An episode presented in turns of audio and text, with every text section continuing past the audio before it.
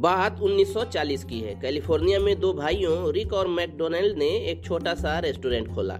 इसकी खासियत ये थी कि यहाँ के मेन्यू में खाने के दो चार आइटम ही थे।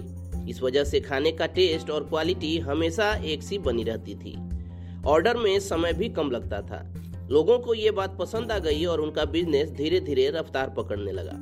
ऑर्डर ज़्यादा आने लगे तो उनकी समय पर डिलीवरी के लिए दोनों भाइयों ने कुछ मशीनें भी खरीद ली। इनमें मिल्क शेक बनाने वाले मिक्सर भी शामिल थे। यहाँ एंट्री होती है रे क्रॉस की।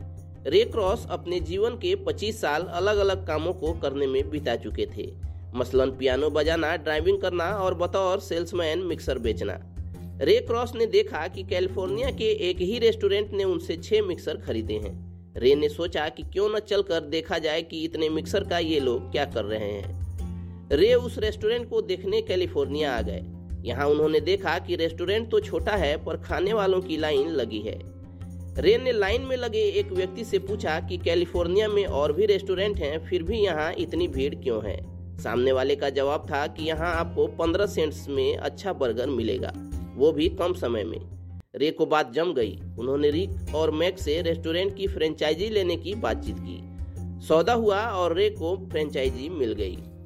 15 अप्रैल 1955 यानी आज ही के दिन, रे ने मैकडोनल्ड की पहली ब्रांच खोली। उसके बाद क्या हुआ, वो आप जानते हैं। आज 100 से ज़्यादा देशों में कंपनी के छत्तीस हज़ार से भी ज़्यादा आउटलेट्स हैं। हर दिन लगभग पाँच करोड़ लोग यहाँ से खाना ऑर्डर करते हैं। इससे रेस्टोरेंट को पाँच अरब रुपए से भी ज़्यादा की कमाई होती है।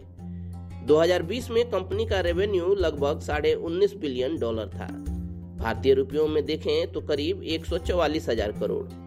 उन्नीस सौ छियानवे में मैकडोनल्ड ने भारतीय बाज़ार में कदम रखा। यहाँ चुनौतियाँ ज़्यादा थीं। इससे पहले मैकडोनल्ड ने कभी भी ऐसे देश में कारोबार शुरू नहीं किया था, जहाँ शाकाहार को प्राथमिकता दी जाती हो। भारत से बाहर के मैकडोनल्ड में बीफ और पोर्क भी मेन्यू में शामिल था, लेकिन यहाँ से ये आस्था से जुड़ा मामला था। इसलिए फैसला लिया गया कि बीफ और पोर्क मेन्यू में नहीं होंगे। कंपनी ने यहाँ दो पार्टनर चुने, विक्रम बक्सी और अमित जटिया।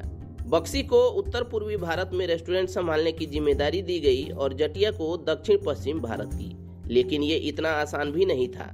इन दोनों पार्टनर के साथ 25 साल का एग्रीमेंट हुआ था, लेकिन कंपनी का उससे पहले ही विक्रम बक्सी से विवाद हो गया। मामला कोर्ट कचहरी तक पहुँचा और अंततः 2019 में समझौता हुआ। विवाद की वजह से कंपनी को घाटा उठाना पड़ा। कई रेस्टोरेंट बंद हुए। उन्नीस से 2019 तक कंपनी को करीब 421 करोड़ रुपए का घाटा हुआ।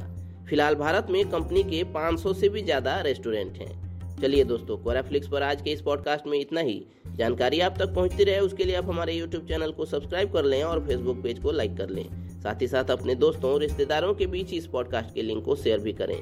मिलते हैं अगले पॉडकास्ट में, तब तक keep searching for knowledge and try to be